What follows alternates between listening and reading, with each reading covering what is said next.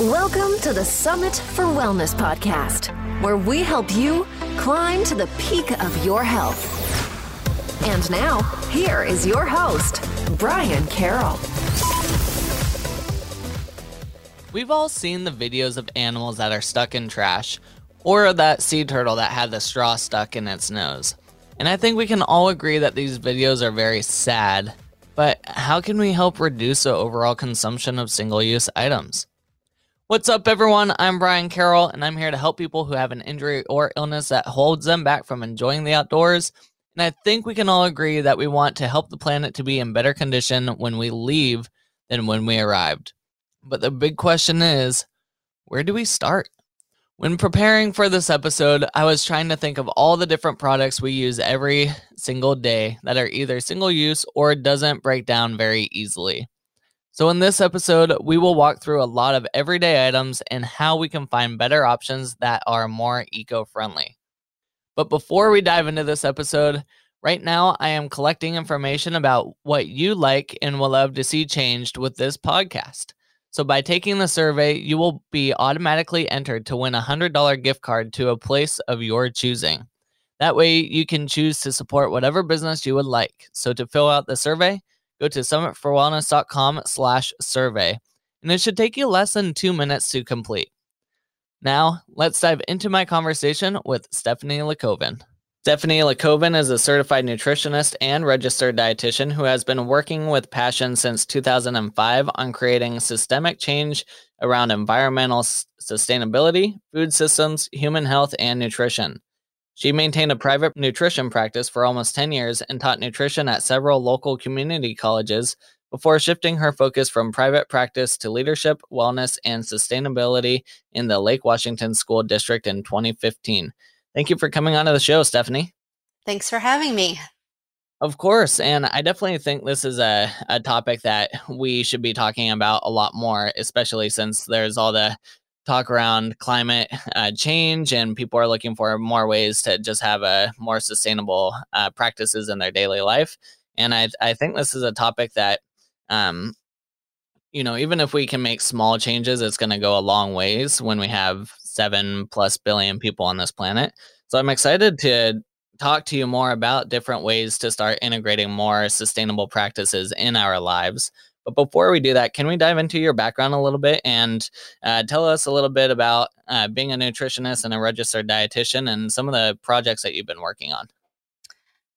Well, I became a certified nutritionist through Bastyr University here in the Seattle area um, in 2004. I got my master's in 2004 in nutrition. And um, I re- became a registered dietitian in 2005, and I was in private practice for about 10 years working with people on modifying their diets and taking them on food shopping tours and doing kitchen makeovers. And I loved that work. Um, it was really terrific. And I worked a lot with low income people who are on limited incomes and people who are elderly or disabled.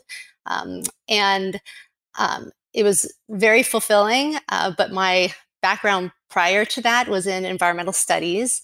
Uh, and I found that what where my interest just kept shifting uh, was toward environmental sustainability, and so I started working um, just little bit by bit um, with our school district um, on in on trying to incorporate different aspects of sustainability into different schools.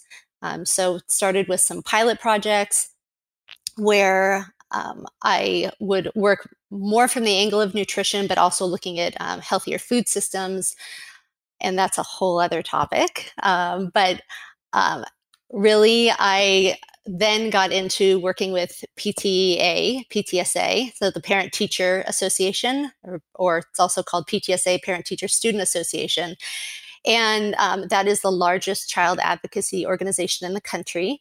And I became a PTA, PTSA president. And the whole time I was doing that, I, I loved it. But the whole time I was doing that, I was really also trying to work the sustainability angle with the school where where I was volunteering. Um, and bit by bit, the culture of the school um, started changing. You know, partly I suppose, from the work I was doing, but also because times are changing and people are seeing that there's a real need for substantive changes, not just, you know, little bit by bit, but either little bit by bit, but on a huge collective impact level, um, but also at a, a, on a larger scale with policy. And so um, here I am today, and I can talk a little bit also about uh, through PTSA the positions that we've developed and and where we're going with that. Yeah, we'll definitely talk about the work that you're doing in the school district a little bit later on because, from my understanding, uh, it can be very difficult to uh, make changes in school districts um, just because of resources available and costs and whatnot. And uh, I think a good example of that was uh, Jamie Oliver years ago, probably over a decade ago, trying to make some changes. Um, I forget what state that was, what city that was, but there was a lot of resistance. And I think uh, big changes cause a lot of resistance, which is why in this episode I want to talk more about small changes that we can start to make because I think uh, if you make too drastic of a change right off the bat, then uh, that's a less sustainable approach for uh, individual people. Um, so making the small changes, I think, can have more drastic uh, measures in the long run. So, since we're talking about sustainable practices, can you give us a good definition of what sustainable is? Um, sure. So sustainability is is often defined as meeting the needs of the current generation without compromising the ability of future generations to meet their own needs. So, on sort of a practical level, um, living a more sustainable lifestyle would involve making decisions about what we eat, what we buy, the energy we use, the um, the items we throw away, um, you know making decisions that are guided through a lens of sustainability. Um, so you're thinking about the life cycle of let's say a product. So if you're if you need water you're thinking about getting your stainless steel water bottle and refilling it rather than going to costco and getting you know a 24 pack of single use water bottles because you're thinking about where those water bottles going after after i use them and um, since you mentioned meeting the needs of current generations without compromising the ability of future generations, um, like when plastic started to become a really big thing, at that point, people didn't really understand like the long term impacts that having all these plastics in the world can do. So, how can we now look ahead 20 30 40 years to see what type of uh, impact what we're doing now can have on the future? Well uh, that's what people are doing now. I mean that's what scientists are doing and they are making projections predictions that um, that don't give us 30 or 40 years. I mean they're, they're giving us 10 to 12 years before we not before all of a sudden everything is shot to hell, but before the damage that we've done will be irreparable. So, you know, while while I do, I've been working with school districts for a while, and also as a nutritionist for a while, and so I know that often people can get overwhelmed by the idea of these huge changes and making huge changes all at once. It makes sometimes that and the whole idea of climate change for a lot of people i think can be so overwhelming that they feel incapacitated by the enormity of it. And so we definitely don't i mean in, in the work that i do i definitely don't want to do that but i th- think that the time has really passed for the mindset to be oh if i just you know make this tiny little change or make that tiny little change but i go along with life as usual that everything's going to be okay because it's it's that's not really what um, what scientists what a huge majority of scientists are telling us. They're telling us that the time is now to make significant changes. Now can we take those changes and boil them down and and have them be a little bit more gradual in our daily lives? Absolutely. You know you don't have to start with completely revolutionizing your whole life tomorrow. Um, i think there are definitely ways to uh, incorporate changes you know gradually, but we are needing to kind of fast track them. And this is all for this isn't like for me. I'm 47. This isn't as much for me. This is for my children. This is for everybody's children and for their children. And so um, I think we need to understand that um, gaining a heightened consciousness around this and start think, starting to think about things through the sustainability lens um, is is something that at some point soon is not really going to be optional. So we might as well start to incorporate the changes, you know, as quickly as we can and on a, a level that will um, have the greatest impact not focusing on the things as much maybe that won't have the greatest impact, but focusing on the things that will have the greatest impact um, so that we can um, change that consciousness, change our culture um, around waste and around pollution and around life cycle of things. And, you know, there's a um, someone named Paul Hawken um, uh, edited a, a, book called Drawdown. He wrote a book called Drawdown. It's um, this um, subheading on that is the most comprehensive plan ever proposed to reduce global warming. And um, that was published in 2017. And, you know, it's kind of, I have all the sustainability chairs at the schools that I work with. I recommend that everybody get the book to, it's not one that you just sit down, you know, poolside to read cover to cover. Um, but you can but it's really really well referenced and very well done and it goes through the um, those changes that can be made to have the greatest impact on climate change. Um, and so, two of the top um, things on that list, and they list 100 things that can be done. And some of them are not things that you and I are doing, right? Some of those things are. Um, have to do with like global systems or national systems, but um, but some of those things uh, are re- some of the top things two of the top things are related to to us and our daily decisions and those are um, around food choices and food waste so I, I do recommend that book for anybody interested in really diving into this so a couple decades ago we had the big push for uh, recycling. We had the reduce reuse recycle repeat um, and now we have sustainability. Are they one and the same or is there differences between the two? I think that sustainability incorporates a lot, you know, a lot more than just reduce, reuse, recycle. Um, but I would say that, let's say in a school district, but I can also say that if if I were counseling somebody, let's say about sustainability in their life, um, that I would put re- I would really put reduce as uh, reduce and reuse at the top, and then recycle is uh, you know, recycling is great, but we've got a major, major issue globally with recycling too now, especially with recycling plastics.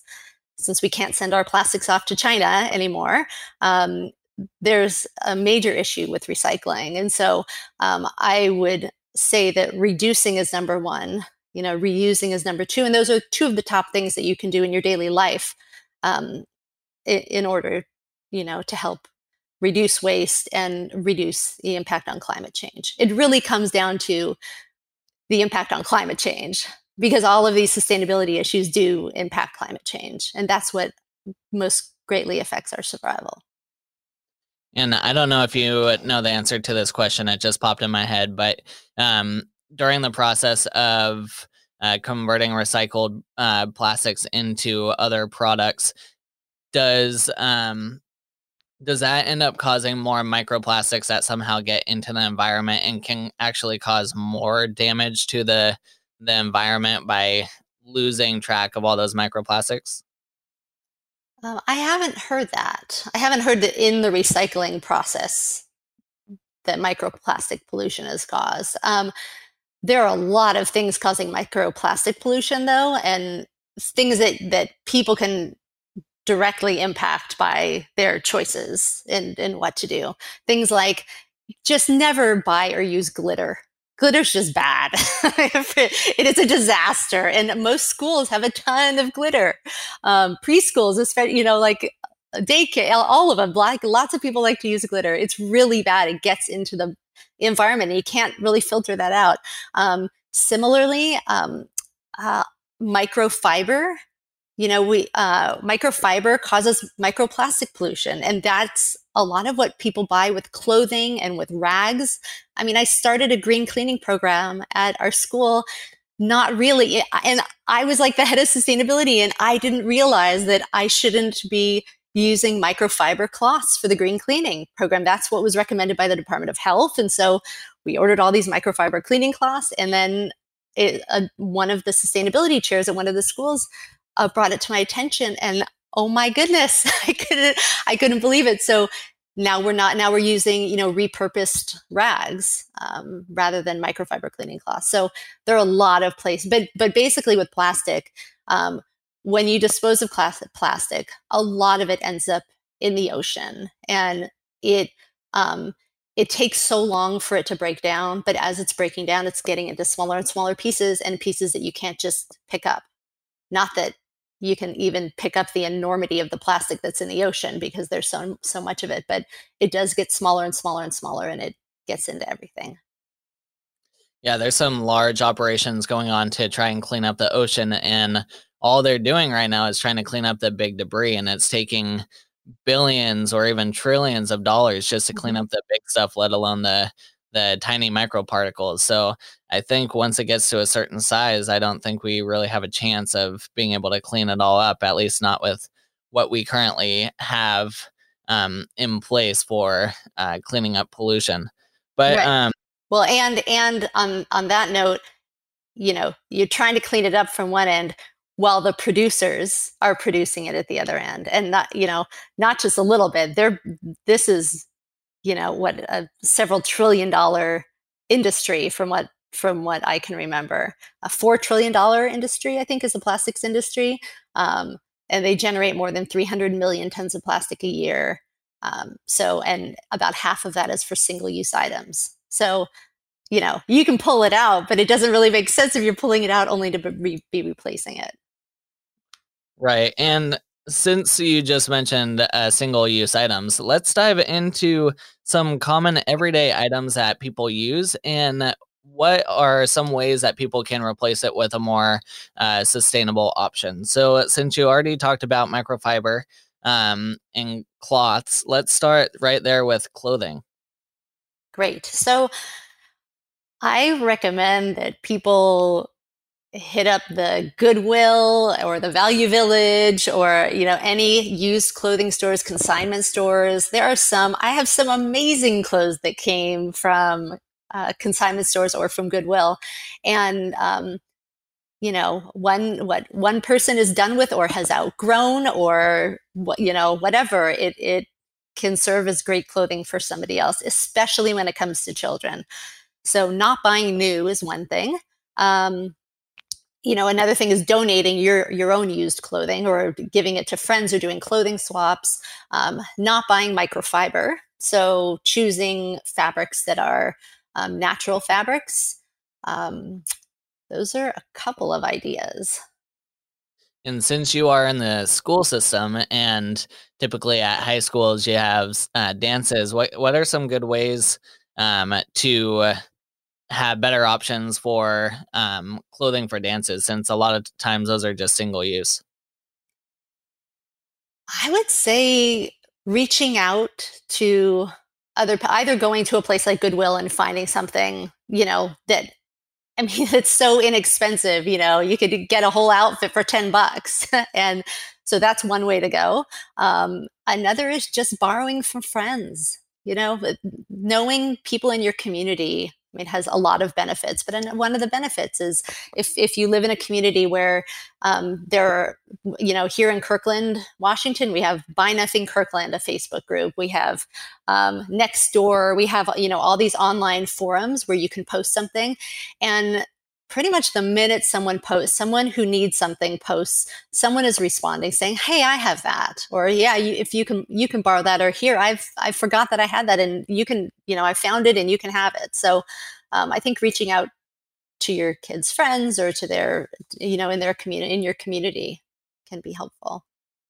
And I'm assuming there's probably places you can rent dresses and whatnot as well because uh, I know you can rent like tuxedos or suits. So I would assume it's the same for dresses. Yes, it is. And I haven't done this, but I do have friends who, for you know, very fancy occasions, they've um, ordered dresses. I would have. I can find the link. I don't remember the name of the the company, um, but you've ordered in your size, and it gets delivered to your house, and you've got a fancy new dress that you then return at the end. That's awesome. Yeah. Okay, so another everyday item that a lot of people use are Ziploc bags. So, what's a good uh, way to replace those? Okay, so if you uh, first, I recommend um, using a reusable container if you can. Um, a lot of people send their kids food to school in a Ziploc bag, um, or you know to sports or whatever if you know you're going to be getting it back and you can train your kids to bring it back, um, I recommend using stainless steel containers if possible. Um, but if not, I mean, there are times when you know you're not going to be getting it back. So there are um, bag, different types of bags that are compostable. Um, and one example is called BioBag. Um, another is called Lunch Skins, um, but we can post all of this there's also for our um, in our area cedar grove compa- composting has, and I know this will be a link, has um, a list of um, different items that they take and that they recommend. And so anybody can really look on that list because I imagine that some of the items are made by Ziploc. So you could just look and then order it on, you know, through through another vendor. Um, but there are just there's so many options now um, of compostables, so you don't have to use single use plastic. Is paper a good option, or um, is that not as environmentally friendly? Um, I think paper is definitely a better option than plastic, but reusable is a better option than all of them. So okay, I, I definitely recommend that. So a lot of times people will get grocery bags, like the plastic grocery bags, and then they will reuse them as garbage bags. Uh, so what's a good uh, alternative option to um, using plastic bags for garbage? Okay, so um, this one's a little bit tricky in that, um, you know, the recycling, I think you can put direct, like we have a trash bin, a recycling bin, a compost bin. Um, and the compost bin we can line with a compostable liner. The uh, recycling, I don't even line. I just put our recyclables in there and then I dump them in our larger recycling bin and I just wipe it out. Um, the trash bin um, is a little bit different. There, you can use a compostable liner. Um, they tend not to be quite as durable, um, and so I would say that. And I'm open to suggestions if anybody has another suggestion. But um, what I've noticed is it kind of comes down to the least harmful of the options. Um, definitely reusing another bag is a good idea, although I I highly encourage people never to accept a plastic bag when they're out, but to bring their own uh, reusable bags. Um, but if you're using a garbage bag, first of all, I would highly recommend that you not get any sort of garbage bag with a scent on it, um, because that scent um, is a chemical that can cause asthma and hormone disruption and all you know cancer i mean there there are a lot of there are compounds that are very unhealthy in anything that's scented um, and some of those garbage bags are heavily scented um, and then just find the garbage bag that has the least amount of plastic um, and again on that cedar grove website they have some recommendations of garbage bags but you know like the the big dark colored plastic bags tend to be like really big. So only use that if you have a really large trash can and use something smaller if you have a smaller trash can. Right. And then you uh, mentioned earlier about getting bottled water and swapping that out. Uh, what are some good ways to swap out the bottled water? And also, um, from a health perspective, are there any issues with drinking bottled water? There are definitely issues with drinking bottled water. Um, a 2018 study found microplastics in 93% of bottled water that was tested. That was 259 bottles of 11 brands of water that were tested. So people have a real misconception that drinking bottled water is a healthier thing to do, which I would argue is it's not.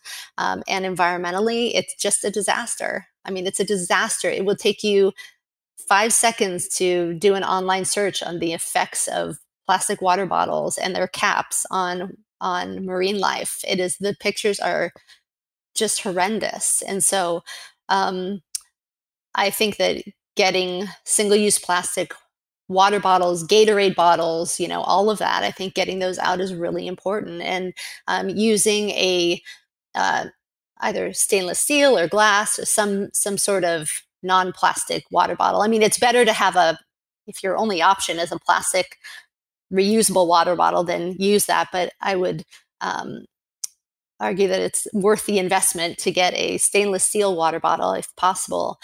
Um, and you just reuse it wherever you go. Like if you can go to if if I'm traveling, I bring it along. I bring it to the airport empty, and now our airport at least has uh, water refill stations. So once I go through security, I refill my water bottle. When I'm, I mean, we went uh, traveled around Costa Rica and brought our water bottles, and we'd go to restaurants and just refill our water bottles at the restaurant. So um, we didn't need to buy uh, new plastic water bottles. Um, the other thing is um, with coffee cups, uh, at least around here in the Seattle area, everyone goes out and gets their coffee, and all those coffee cups end up in a landfill, and the lid, the plastic lids, end up in the landfill. So um, I recommend getting a um, you know stainless insulated uh, coffee cup if you can um, and never using plastic straws. First of all, you never want to put like a plastic straw in your hot drink because then you're just getting more plastic into your body. Um, but also, plastic straws are harming marine life just terribly as well. So there are compostable straws. There are straws made of avocado pits. There are straws made from paper. Um, the avocado pit ones seem to hold up quite well, um, and we can post that link as well. Yeah, I haven't heard of avocado pit straws before, so that's neat. I'll have to look into that. But I have been using a glass bottle for about 10 years now. And um, I just retired the first one I got, and I had that for over nine years. So they last a long time. And that's wow. with dropping them. A lot of people think that, oh, if you drop it or something, then they're easy to break. They don't break that easy, surprisingly. That's, that's incredible. And, you know, I, I, um, do recommend if you get a reusable water bottle that you get one of those brushes that can go like a baby bottle brush that can go inside and clean it because I've seen some pretty gross water bottles um, and you don't want to get sick. So just making sure you keep it clean. It just becomes you know it, it's it's seems like a little change you have been using a glass water bottle for 10 years just imagine how many plastic water bottles you have saved. I mean, you one person, I mean thousands of water bottles and that's from one person you have you have saved that. So any one person can have that much of an impact. So I really encourage people to take that step. It might seem like a big deal, but you just get used to it. It's not a big deal. And I have a follow up question with that. Um, so because sometimes when you go to certain cities, and I'll just say there might be a certain city called Seattle that has terrible drinking water. Um, and a couple weeks ago, I was at a sporting event there, and we bring our water bottles so that we can fill up in the stadiums, and the water tastes terrible, so we end up not drinking the water at all. Mm-hmm. Um, if you live in a place that has um, very chlorinated water or water that does not have um, or tastes very good for drinking, what are some good options to get good quality water so that you have um, a high quality of water for drinking? I would say that having a water filter for home is um, ideal because a, a, lot of people will drink a majority of their water from home.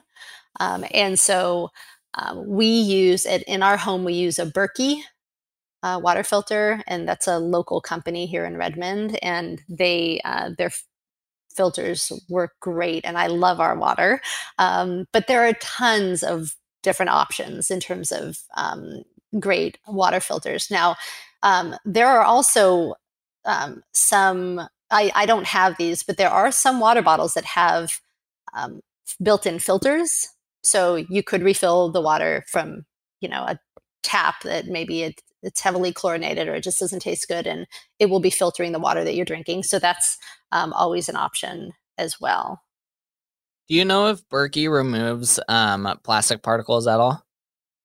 Um, I think it does. I would have to double check. The research I did was um, we've had it for a few years. So the research I did was a few years ago.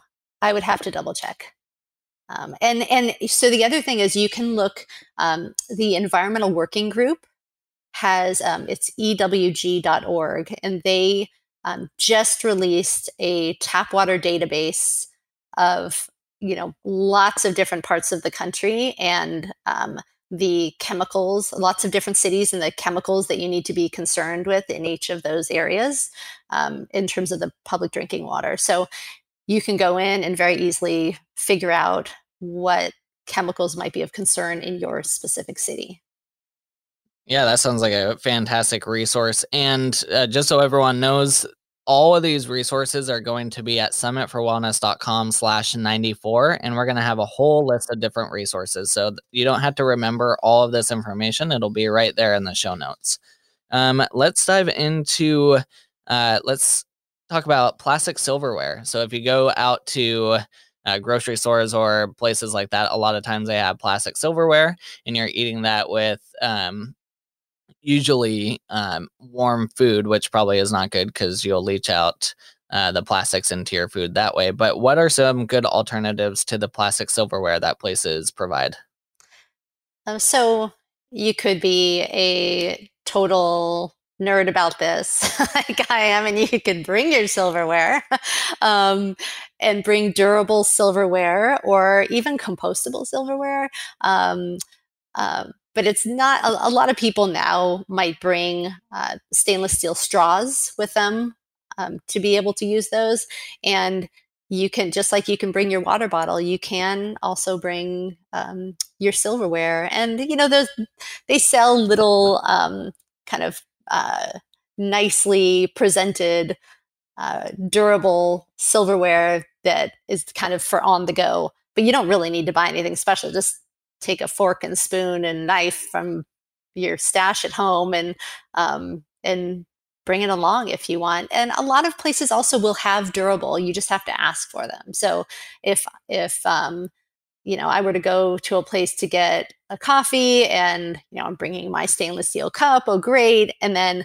all they have out are plastic stirrers or plastic spoons. I'm not putting that in my hot coffee. And so they will have durable and you know behind the counter so i will just ask for one and they will always give it to me um, to use and mo- a, a, lot of places will have that as well but you can always bring your own too there's certain things there's certain um, items like this that are um, that just require a little bit more planning and a little bit more thinking and if you're not used to having to think about these things it just takes a little bit of time um, so you might not do it every time. Maybe you'll just do it 10% of the time and then 25% of the time. And then, then you just get used to it and it becomes a habit. Awesome. And then a lot of uh, grocery stores, they wrap, uh, let's say, meat products in styrofoam or plastic um, to help kind of keep uh, the germs off of the meat and keep it a little bit more preserved when it's sitting out. What are some alternative ways to uh, get products like meat so that you're not dealing with the plastics in the styrofoam? Um, it might depend on where you go. If you um, if you can shop at a local butcher, that's even better because I would think that you could bring your own container to a local butcher and they would use it, or they would maybe wrap it in paper for you. Um, uh, you know, if you're going to Safeway or any kind of standard um, market um, and it's and it's already packaged and it's packaged in styrofoam with plastic um, i you can ask them if they can package it in something else uh, for you but it's kind of already done but i think the value of speaking up is if you don't speak up they don't know that it's important to you or important to anybody. So if you say something to them and ask them, ask the, you know, the meat department manager, ask the manager of the store, um, just tell them that this is a value that, you know, that one of their customers shares and have your friends say the same thing.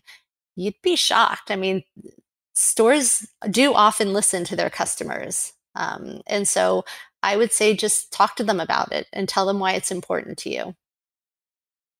And then what about products for cleaning? Um, especially like cleaning products around the house or using stuff like um, uh, uh, what's that called? The hand sanitizer and whatnot. So, what are some better options for more gle- green cleaning?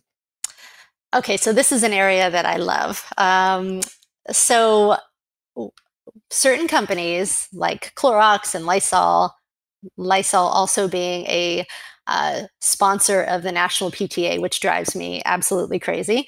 Um, they have people convinced that that something's not clean unless it's Lysol clean, or it's got to smell like Lysol or Clorox in order to be clean. And they have people in living in fear of germs. And what we should be living in fear of is the chemicals that they are you know that we are buying um, that are supposed to make everything so sanitary and clean. Um, those chemicals cause hormone disruption. They cause they're shown to cause cancer. I mean there are um, chemicals in uh, the cleaning products that are very harmful. So so i recommend first of all never using disinfectant wipes unless there is a reason to disinfect. And so, a reason to disinfect might be in the classroom, a child has vomited, or in the classroom, someone is bleeding. I mean, the, blood and vomit are reasons for disinfecting. Um, or if a if like kids in the classroom are coming down with the flu, then when all the kids are out of the classroom for a while, maybe at the end of the day, um, an adult can wipe things down with, let's say, a Lysol with Lysol wipes or Clorox wipes. Um, but those are those should never be used by children, um, and they should really be used very sparingly by adults, not for regular cleaning. So for for regular cleaning, soap and water is what's recommended by the Washington State Department of Health. Um, and by soap, I don't mean like Dawn dishwashing detergent. I mean, or dishwashing soap. I mean like a, a non toxic dish soap, um, all natural with no scent. Um, and, you know, using a cloth to clean it up or even using paper towels, it's better than a wipe. Because if you think about the life cycle thing again, you know, the wipe, you use it once, you throw it in the trash, and then it's, um, it's kind of there forever. Um, and then hand sanitizer, um, there was a recent study that um, has shown um, that um, the that hand sanitizer does not clean as well, does not clean hands as well, um, and protect against uh, the flu as well as washing your hands just with water. So that's not even with soap. So you're better off washing your hands just with water than you are using hand sanitizer. Um, and again, if if you are using hand sanitizer, let's say there's a school field trip, or you know you're out and you you know your kids for some reason really need to to clean their hands. Um, the hand sanitizer doesn't exactly clean it, but if you need to do that, let's say you've used an outhouse or something, um, um, I just recommend getting something that has no scent, that has no fragrance.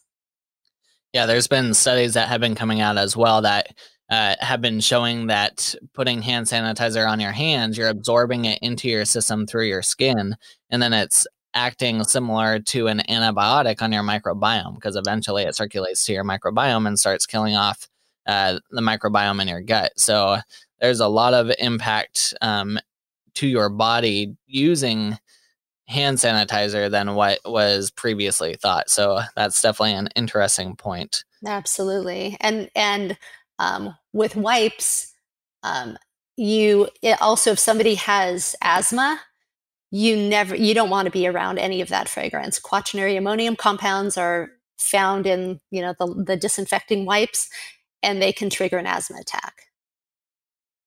And then you talked about that uh, sustainable practices isn't just um, recycling, which a lot of these options that we were talking about is kind of reusing and recycling uh, different things or finding a, a better alternative to instead of having these out um, in the world anyways.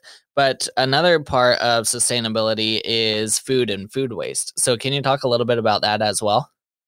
Um, sure. So um, we americans waste a tremendous amount of food. Um, and and also that is built into our system of food production okay with with um, food subsidies for corn you know for gmo corn farmers and for soy farmers. And you know there are um, subsidies that are built in that food is you know overproduced and um, fed to children in schools and a lot of that is going into the trash. So there's there's food waste incorporated at all levels. So um, but people can control that in their home environment. So i really encourage people to only buy what they're going to eat and then cook what they're going to eat or prepare what they're going to eat and to actually eat it. And if they don't eat it you know the next best thing to you know if you're not eating your food giving it to someone who can eat it. If you you're not doing that giving it to an animal is the next best. So if you have a dog that might be an easy thing to do. Um, um, and then after that the next best thing would be composting. Um, yeah but food waste is you know a big contributor to uh, climate change because food um, wasted food comprises a, a lot of the um, of what's in a landfill. And because of the conditions in the landfill, um, that food is not breaking down quickly. It's breaking down really slowly, and um, it's releasing a lot of methane. And methane is four times uh, more powerful as a greenhouse gas than than carbon is. And I would also say, uh, with all this excess food waste, that means we're uh, growing more food than we need mm-hmm. because of people just tossing all this food. And so if people were just getting what it is they need, then we might not have to grow as much, um, exactly. which would also help in the long run. And and and, and that is also what people use to justify the use of. Um, of GMOs and the use of uh, chemicals, you know, pesticides and Roundup, and um, they use that as an ex- as an excuse, saying, "Oh, we wouldn't be able to f- feed people." But if people just ate what what they bought and we didn't waste as much food, then um, then I'll, and also moving shifting more to a plant based diet. I mean, I I eat meat, but I just eat meat that is uh, grown without the use of any you know synthetic any hormones or antibiotics and um, meat that's what we call in our family happy meat I mean, it's not necessarily happy when it's being slaughtered, but it's living a happy life while it's alive, and um, that's really important to our family. And um, it it definitely makes it more challenging for sure. We can't just go anywhere to have dinner. You know, we have to look ahead and think about it a little bit more. Um, and depending upon where you live, that might be easier or harder. But um, moving to eating more plants and less meat is something that on a again on like a big picture level on a collective level can make a huge impact yeah we uh, a lot of the food that we have we raise ourselves and the the animals are happy their entire life mm-hmm. until the two second moment where it's all over. But up until that point, they have no idea what's going on and they have the best of lives. They get lots of food and they get to eat a lot of the scraps that we have if we have any type of scraps. So um, they definitely have it a lot better than commercially raised animals. That's for sure. That's wonderful. Oh, since you had mentioned uh, GMO foods and pesticides and whatnot, um, can you talk about some ways to make sure that you're getting glyphosate out of your food and also um, if organic foods are worth a little bit of extra cost? Okay, so organics are one way to get GMOs out of your diet, but there are a lot of people who can't necessarily afford um, or choose to spend their money in different ways rather than um, going 100% organic. So, um, you know, we there are some uh, foods that are more heavily sprayed than others. And again, I would refer to the Environmental Working Group uh, website that has a list of the dirty dozen, basically the the 12 fruits and vegetables that are most heavily sprayed, and then the clean. I don't know this year if it, they had they change it every year, um, but it might be the clean 15 or something. The the dozen or 15 or so foods that um, are not sprayed that much, typically, like in a conventional setting. So, um, if you want to pick and choose which ones you are um, eating organic, choosing organic with, um, I would go with those that are most heavily sprayed. Choose those to be um, organic. Um, and then the clean ones, you know, maybe you'll choose organic or maybe not. Maybe it depends on what's on sale. Uh, you don't, it doesn't necessarily have to be organic 100% of the time. Obviously, if you live in a farming community and you know that there's a farm that doesn't spray or you go to a farmer's market and you know they tell you their story and they don't spray um, but they're not certified organic. I mean, to me, I I tend to trust, and um, I will go with you know, I will buy the transitional farms food or the food from a place that's not necessarily certified organic, but they they commit to sustainable farming practices. Yeah, and and with meat, um, with meat, I mean, you've already said it. You're doing what's ideal, right? Which is raising your own. Well, we're not raising our own, but we just choose meat that's grass fed, grass finished. You know, um, poultry that's raised without any uh, antibiotics um, hormones, all of that. Yep. And a lot of small farms can't actually afford the cost to get certified certified organic because it can be ex- extremely expensive. So, um, but a lot of times they are very open to people coming and checking out their farms too, especially if they're trying to sell some of their products. So you can go in and kind of take a look around and see how they are doing their practice and see if it's something that aligns with what you want to support, which is really nice. For sure. Are there any other uh, topics or ideas that you want to touch on before we talk about your projects going on at the Lake Washington School District?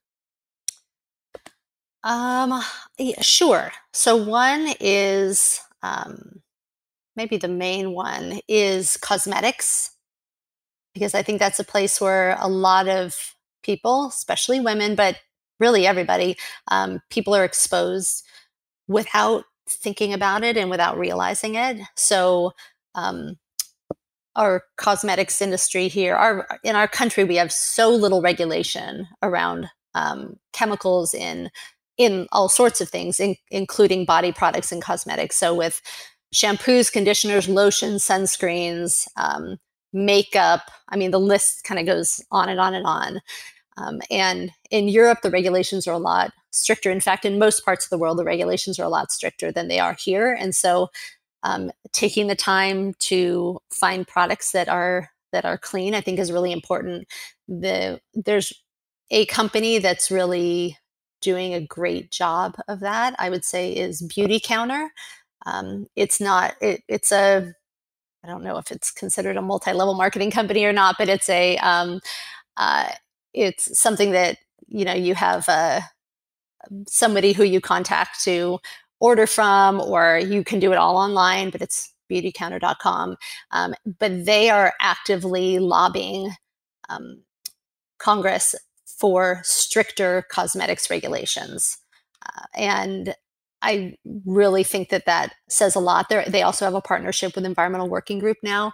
And uh, they do a deeper dive into where cosmetics are coming from. And by cosmetics, I'm also referring to bath and body products. Um, but you can educate yourself a lot on their website as well. Awesome. Well, let's dive into some of the projects that you are working on at the Lake Washington School District because it can be tough to make changes at school. So I would love to hear how you've been able to successfully do that. Okay, so um, I started planting seeds, um, not uh, sort of figurative seeds, um, a number of years ago and building relationships at one school and uh, building community. So, getting involved um, with um, other people who share these values. And some of them didn't necessarily share the values at the beginning, but um, as we started working together, they learned more and more, and um, and now they share these values. Um, but I, I, think a lot of the work that I've done has really been based on developing relationships and building trust at, at a school, at one school, and then my work expanded through the district. So.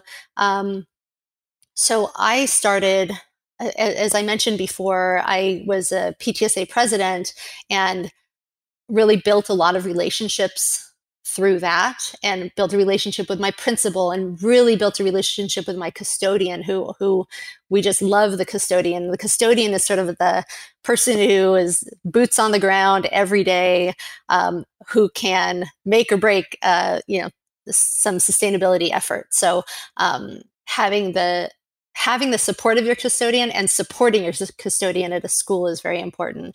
Um, but then also, I met with um, with our school district's uh, lead person at the time in sustainability, and I had by that time I had been sending emails and you know, trying to get somewhere around sustainability issues with some other people at the school district, and it had been very challenging.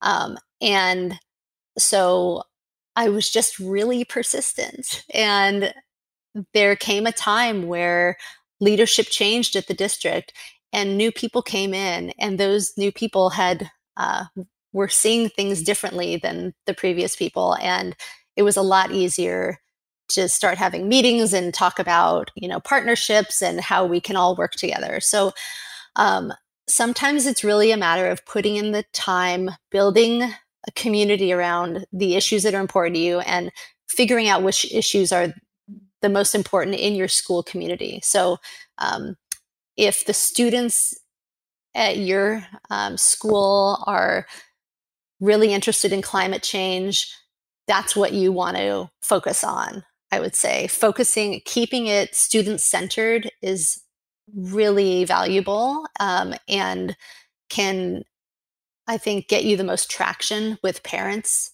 um, because this is all about them. This is all about the kids. And so if we can help to empower them and support them to make changes, that is the most ideal way you can do it. Because as soon as one parent's telling another parent, you should do this, you should do that, that parent's shutting down. But if the kids are excited and they bring something home, a parent's much more open to hearing it. Um, the other um, group to really um, talk with are the teachers, um, because the teachers are the ones who have the greatest impact on the kids and the parents will listen to the teachers very often where they might not listen to other parents um, and so finding which teachers are on board um, with different sustainability efforts and which ones so um, which efforts um, there there's so many different areas um, of potential interest within within the umbrella of sustainability. So whether it's composting or waste reduction or single use plastics or you know uh, herbicide free schools um, they're fragrance free um, you know lead. I mean there are so many transportation i mean there's so many different areas. Um, so if you find people who are interested in any of those areas i think just finding a place to start and building from there and not focusing too much on the big picture to start but just on little successes. And if you can f- make those little you know make little changes at a school you can then bring that to your school district and start having the conversation at that level. And so can you talk about some of the the small changes that you were able to implement um, in the school district and some of your accomplishments in there as well um, sure so um, last year was my first year serving as the lake washington school district uh, ptsa sustainability chair so um, I started um, in the f- last fall, so a year ago last fall, and now we have um, now, as you've mentioned, we have chairs at 30 schools. So, um, so we meet. I meet regularly with monthly with um, the school district's sustainability lead, and then we the 30 chairs, not all of them usually show up, but a lot of them do. Um, we meet monthly as well, and the district usually sends at least one representative to that. So um, last year, I brought in um, a woman I know who works for the US EPA, and I also brought in a woman I know who works for Northwest Center for Alternatives to Pesticides. So I brought them into some meetings with the school district um, to talk about um, green cleaning, and um, and then the other one um, to talk about um, getting out glyphosate, which is the um, cancer-causing uh, component in Roundup, but it's also in other uh, pesticide herbicides. So we had these conversations, and one thing that the district decided to do is to take glyphosate pro- products containing glyphosate, this herbicide, um, out of out of the district. So they eliminated um, that, which was terrific. So now none of our schools are sprayed with glyphosate. Um, another thing they did is they they are putting no idle zone signs up at every school, uh, so parents will know and students will know that it's important not to idle. Basically, if you're if you're going to be somewhere more than 10 seconds, you should be shutting off your car. It's a, a misunderstanding that it takes more energy to restart your car and causes more pollution. But really, if it's more than 10 seconds, just shut your car off. Um, they also did a food share pilot, and we did, did that in collaboration with the King County Green Schools program, which is this amazing program here in King County. Uh, and what was uh, what's currently still happening is a lot of the food that students take from the lunch line ends up in the trash or even in the compost but it is not being eaten so um, they did with the city of seattle king county green schools in our district did a food share pilot at five schools to try to figure out how to save uh, food from going into the trash or compost by having a share table so if a kid let's say takes an apple or more likely takes a piece of um, fruit that could be peeled. So let's say an orange, or takes a, a milk and they don't open it at all. They could put it on a share table, and another child who wants that food could come and take it from the share table. Anything that's left over would go into a fridge, and that would be picked up by a local organization that helps to feed families who are hungry. Um, just if so, it like it satisfies so many different areas, right? You're feeding hungry people, and you are keeping food out of the landfill. Um, we are also, our district is also um, giving stipends to green team leaders who would be staff, teachers, and staff at all of our elementary schools. So that encourages participation by by um, teachers and staff in sustainability projects. Um, they've formed a green advisory team, and I'll be sitting on that. Um, so there are a lot of different areas where we've made progress, and other areas where we're still we're still working. So um, waste reduction is going to be a big focus for us this year, and single-use plastics, and um, and also green cleaning, and um, yeah, and a few other issues. Yeah, I think the the stuff you've already accomplished is absolutely amazing. Amazing, and I know there's a lot of people that would probably be interested in um, uh, trying to figure out ways to get this into their own school district. So, what would be a good place for people to find you or reach out to you to uh, talk about different ways they can get uh, more sustainable practices in their schools? I would be happy to have people email me. I would love to build more of a coalition um, of sustainability chairs, especially through PTSA. Um, across the country. So if anybody wants to email me, uh, my email, my personal email address is stephlekoven at outlook.com. And um, I would prefer, if possible, to have it be focused um, on schools um, because that's my main area of focus now. Um, that that would be terrific. But I I also tend to have some sort of presence at our PTA state convention in Washington State, and um, and if you're if anybody who's listening is involved in our in the Lake Washington School District or any of the school districts in Washington State, I would really um, love to talk with them about um, sustainability efforts in in their district or at their school. Awesome, Stephanie. Well, thank you so much. Is there any final things you want to say before we fully wrap up here? Mm-hmm. Oh, I would just say it, this can all be overwhelming sometimes, even for me. And uh, this is what I'm living and breathing every day. It can be overwhelming. And so I find it to be less overwhelming when I can do something about it. And so that's what gets me to jump into action. And um, having a support system, so being surrounded by people who um, not just share these values, but also who feel uh, inspired to act on them and to advocate. Uh, I I think it's really important to have that support system set up because otherwise you can get burnt out really quickly. And we're in this for the long haul. This is about our kids and this is about the future of our whole world. So um, I encourage you to find your inspiration and to make little changes and to stay supported and to advocate, to talk to your city council members, to talk to your state legislators. Um, don't think for a second that your word doesn't matter and that your voice doesn't matter. It really, really does. They they will listen if enough people are speaking up.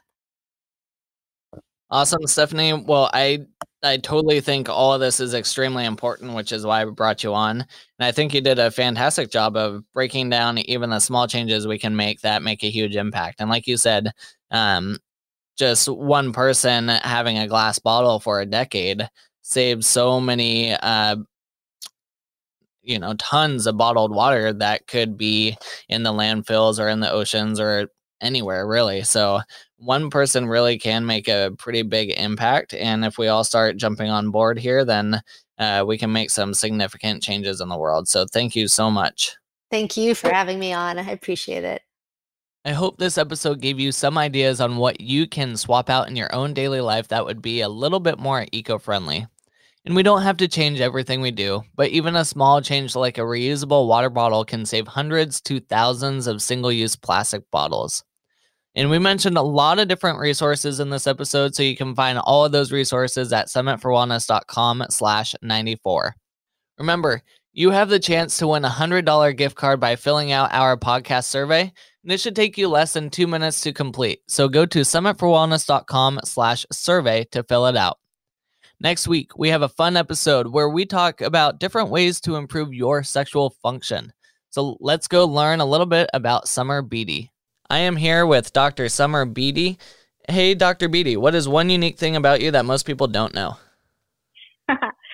so, a lot of people don't know that I grew up in a logging camp, living in um, a trailer um, on an island in Alaska. I was actually born in Alaska and um, have actually been back practice I have gone back and forth and practiced in Alaska as well. So Alaska is definitely home to me.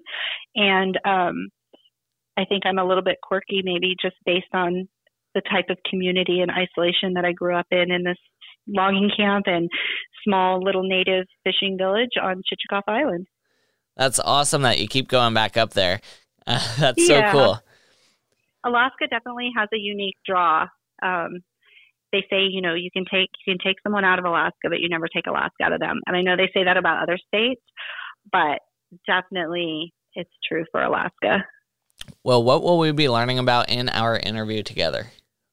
Yeah, so you and I are going to kind of go over just what PRP is, how we're using it in orthopedics and sexual health for men and women, and like what some of the considerations are for who is and isn't a good candidate for receiving those treatments. And what are your favorite foods or nutrients that you think everyone should get more of in their diet?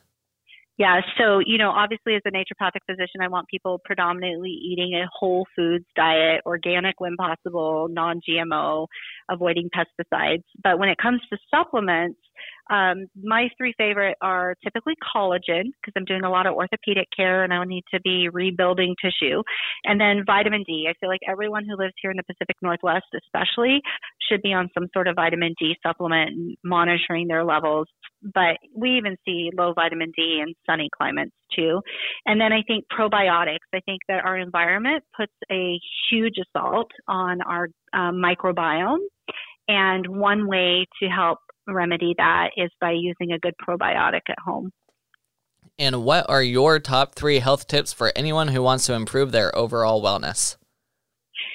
Well, three is very limiting, but um, I I think that relationships probably are my first go to. If you don't have good, strong, healthy, loving, supportive relationships and a community of support, I think all of the other things that you do for health and wellness are going to fall short.